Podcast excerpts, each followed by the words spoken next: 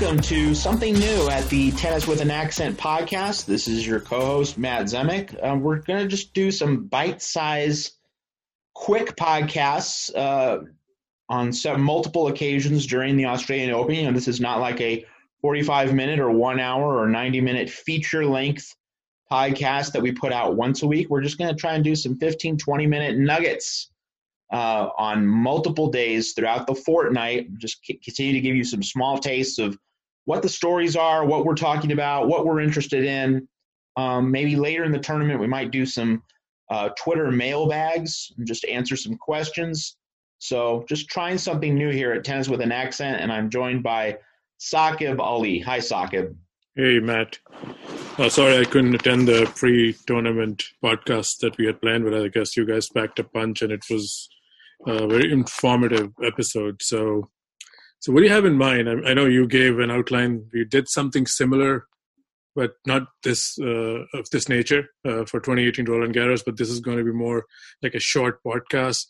So I can start if you don't mind. I mean, you wrote a great piece on Monfils and COVID-19, and I remember someone saying this. I think it's Paul Anacon or someone was talking about on Tennis Channel, and I think you hit the nail right on the nose there, because Monfils was looking really, really solid when that season got interrupted due to the pandemic. It arguably was his best ever start. He had won two tournaments, played a great match against Djokovic in Dubai, made the Australian quarters, and he himself said, I think in some interview, again, I don't have the exact quote, that he was really thinking, you know, he could be contending for a major.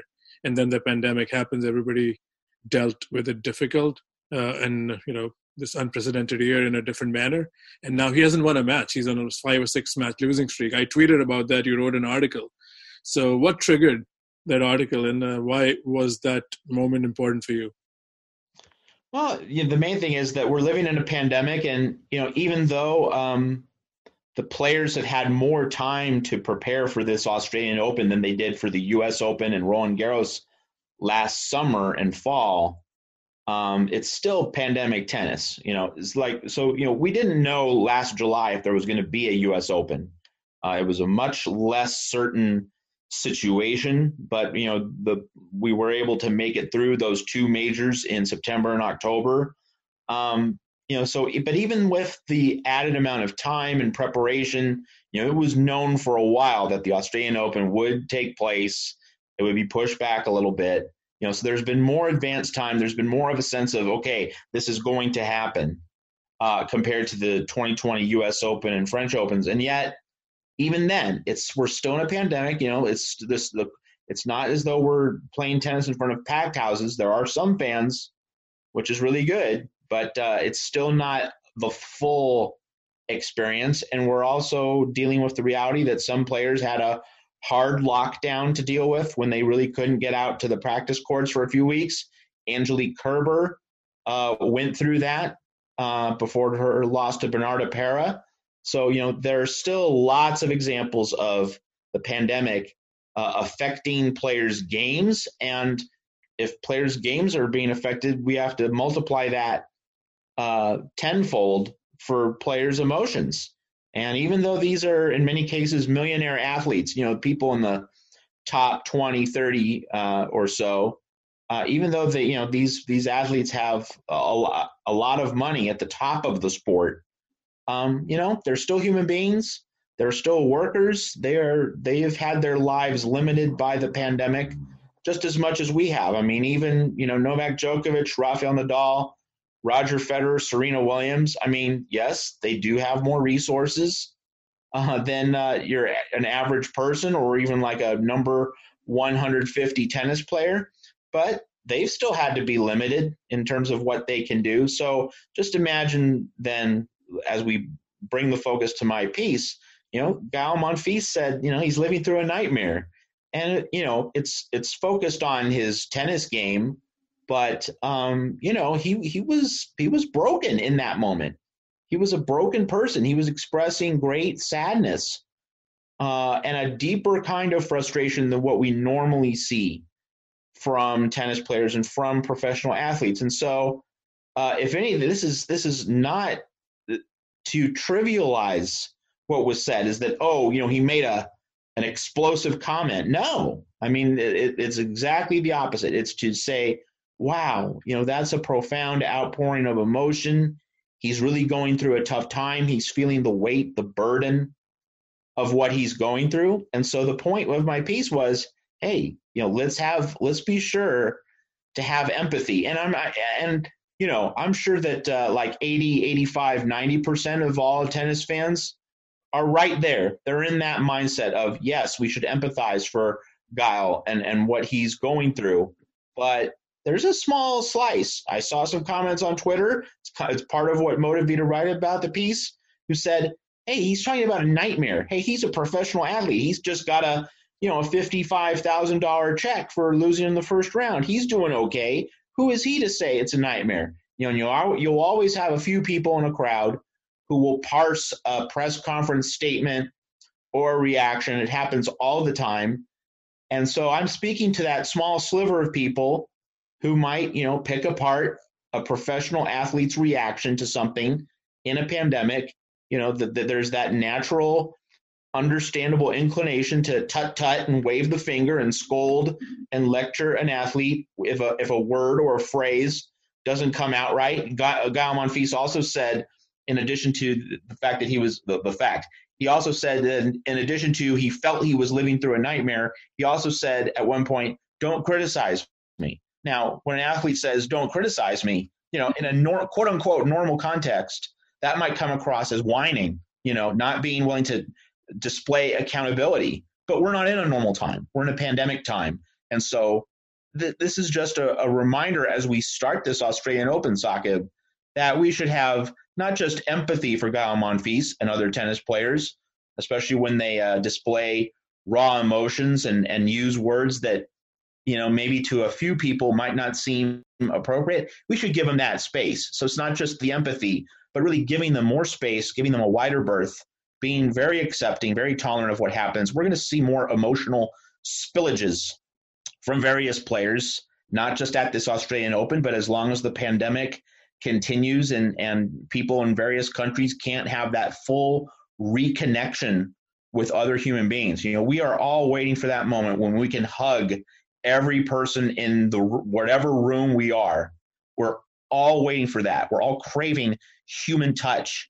And until then, these emotional limitations imposed on us, you know, none of us want this, but it's, you know, it's all for public health and safety. You know, there's going to be emotional upheaval. I mean, I felt it a little bit, and I'm sure that, you know, millions of people around the world have felt to some degree after 11 months, Saqib, in this pandemic, the emotional toll of having to have a confined life without things that we had, you know, reasonably taken for granted, you know, and assumed would always be part of our lives. So it's not just the empathy for Gaël Monfils, though that is, you know, the main point. It's also just having more spaciousness and acceptance and tolerance. That's what it's all about. No, I think that it's a very heavy start to this, but a very profound start. And it applies, like you said, no matter what walk of life you come from and how much bank balance, you have, or you can write a big check, but I think everybody deals with these problems on a relative note. And you're right. I mean, this pandemic, I'm one of the lucky ones. I have a job and I can still continue to work from home, but I miss the traffic. I mean, I used to spend anywhere from 2.5 to 3 hours commuting from Lowell, Mass to Framingham, Mass to my day job. And a lot of times I would be stuck in rain, listening to a podcast, making a phone call, and I don't think those were ideal conditions. I'd rather be home like most people do, like 30-minute commute. But I do think I miss that in some space because, you know, life has taken this toll. I'm very lucky. I'm fortunate that everybody around me is healthy, but it's very monotonous. You know, it's you have to have cut down ties in order to be safe. And similarly, you know, I just don't want to dwell too much on what I'm going through, but I would just like to add, like what you said on Monfils, I mean, public figures, we judge them with a different threshold and we are all quick. I'm not blaming anyone. I also judge celebrities I like or dislike. And, you know, we are quick to arrive at a conclusion. And I remember, I think it was in US Open and Monfils had his entourage and he said something. There was a tweet that after reaching the third round, you know, the check would basically what he earned from US Open would even out the expense that he's carrying for his team. And, you know, a lot can happen between now and then, and that's why we don't realize. That tweet was funny and just talking about his expenses. Again, 4 or 5 months removed, and now he's having this emotional moment with the press. So I think, yeah, you captured it much better than me. I enjoyed listening to the responses. Kind of, it's profound, and I think everybody should reflect. But this is, again, not an exercise to reflect. We can move on and talk about some tennis. So I would like to just, give a shout out to my own podcast with Emil Ruusuvuori from the tournament Noor Sultan last year. He's been on my radar since Damien Koos came to the podcast. I thought he was one of the big names that made a big transition from the Challenger Tour to the main tour. He only played 2 Challenger events last year because he was either in main draws or qualies. Played all 3 majors last year, couldn't qualify for Australian Open. Won his first match, I think, at US Open. And now here he is. When I talked to him, he sounded very confident. He has goal at top 100, which he achieved. He wanted to stay there and make inroads, and a great, great start.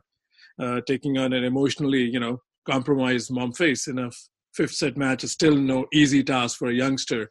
So I was following that match, throughout a lot of matches, switching through the channels. And it was very interesting how, they both were having their own battle in the 5th set. Monfils looked like wasn't happy when Ruusuvuori called for the trainer. Let's see how Ruusuvuori advances this tournament. Definitely, there's an edge that has come off that match after the Monfils press conference, but full credit to the young, Finnish guy, who we'll hear a lot about in the coming months. So on that note, this is a short podcast we're trying to do. What are some of the matches, Matt, today that are on your radar? And if you want to make a prediction, or some matches that are like upset alerts or could go the distance, pick any category out of my question and try to, answer it, in your way in terms of the draw sheet. Sure. Let's just briefly mention some matches of note for day 2, Saqib. Victoria Azarenka against Jessica Pegula. I fully expect Azarenka to win in straight sets, but Pegula can be dangerous at times. So maybe the first set will be like a 7-5 set. Azarenka might get pushed, and kind of expecting like a 7-5, 6-2 win. But let's see if the first set becomes a little bit interesting there. And we have Kristina Mladenovic against Maria Sakkari. That's a very interesting. Yeah. That's a very interesting first round match. Konta Sasnovich, that could get very interesting. Juvan against Konta. That's an upset alert right there. Konta the clear favorite, but Juvan can play some ball. And I saw her at Wimbledon give Serena a tough time. So that's a very interesting match. You have Putintseva against Sloan Stevens. That could be a popcorn match. So lots of interesting matches on the women's side. And then on the men, the first match that immediately comes to mind is Guido Pella against Borna Coric. And as we talk, it's Coric 5-2 in the first set. That's live. But that shaped up as an interesting little clash there in round 1. And then later today, Filip Krajinovic against Robin Haas. That could be a very interesting 4 or 5 setter. You have Goffin against Popyrin. That could get very interesting with Popyrin as the Aussie playing on home soil. Pospisil Medvedev, certainly would expect Medvedev to win, but if Pospisil plays the way he's capable of playing, we've seen him play some great tennis in recent years. That could become very entertaining. So that's a good start in terms of what we have on offer on day 2. Yeah, I would like to add a few of my own. I think Anderson Berrettini is another good one. As Anderson's comeback continues, he's been plagued by a few physical ailments, as injuries, and now I think that's a big ask going against the in-form Matteo Berrettini. And then I think Lauren Davis is already a break up against Belinda Bencic. By the time we release this, that could have been either finish or gone to a decisive set. So that's an interesting match. The most interesting match for me today, not because of the tennis. Of course, they play both play good tennis, Fabio Fognini and Hugues Herbert, is the fact both are veterans. I was just looking at the stats. They have never played each other. So I'm very interested in how that plays out. Both are shot makers. Herbert can come to the net. Fognini, again, the mercurial baseliner, who had a very difficult season again last year. I was looking at the numbers. He's 6-10. I believe that has to be one of the losing seasons, the possible only losing seasons he has had in a long time. And Herbert was barely .500, 10-10. And this year again, to me, it's a 50-50 match. Even though Fognini is seeded, anything can happen. So that's the match. I'm going to be switching back and forth from the cricket tonight. India is playing England, so my priorities have been kind of divided. But this match definitely has my attention. And then the Popyrin-Goffin match you pointed out, I think that can be a beauty because Popyrin can play some lights-out tennis, and with a home crowd in the stand, I think. And Goffin, I mean, what do you make of Goffin lately? I mean, again, it's a difficult year for everyone. Is he someone whose ranking justifies his recent form? Have you paid attention? What do you make of him?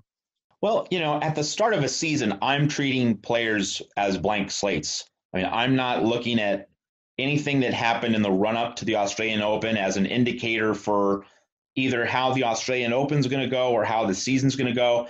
Just in terms of Goffin, I mean, he has gone through so many different peaks and valleys. I watched him play in the Phoenix Challenger a year ago. He was playing Carvalles Baena in a Phoenix Challenger. After losing early in Indian Wells, I mean, he went to the bottom, and he had to rediscover his game.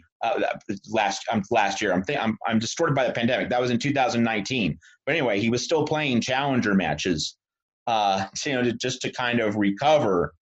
And then yet he was in the Wimbledon quarterfinals later that year in 2019. Played Djokovic. So he has gone through so many different things. We remember the leg getting caught under the tarp at Roland Garros, and he seemed to be rounding into form when that happened. It was such a devastating injury. We also remember him getting hit in the eye in a Rotterdam match against Dimitrov. I mean, he has just had so many different Murphy's Law moments. If anything can go wrong, it will. So, with Goffin, it's kind of waiting for the next calamity to happen, but it's not a verdict on his tennis. It's a verdict on how much bad luck he's had. So we'll see if he can get a clean reset in 2021. Sure. And then, of course, there's Rafael Nadal. He's had a sore back, hasn't really played any tennis. He was expected to suit up for Spain in the ATP Cup.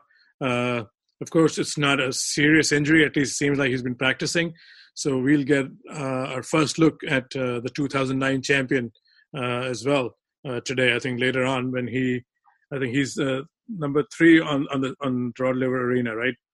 Nadal against Laszlo Jare of Serbia. Yeah, that match is a few hours away by the time I think this podcast should be available for your listening. Anyone else, Matt, you want to, before we wrap this small edition of The Daily Show, anything else that you want to talk to the listeners here? No, that's pretty good for me. We're going to try and keep these short and sweet, although in week 2, when we get into quarterfinals and semifinals, we might do more expansive editions. But for now, let's just wrap this up so that people can listen while they watch tennis and enjoy the first week of the Australian Open with all these matches exploding around us. All right, that's the key word, short and sweet, so we don't take away from the actual tennis. So this is Saqib and Matt signing off. We'll be back with another short episode. And again, drop your feedback if you like this whole idea of communicating and podcasting throughout the fortnight. Bye for now.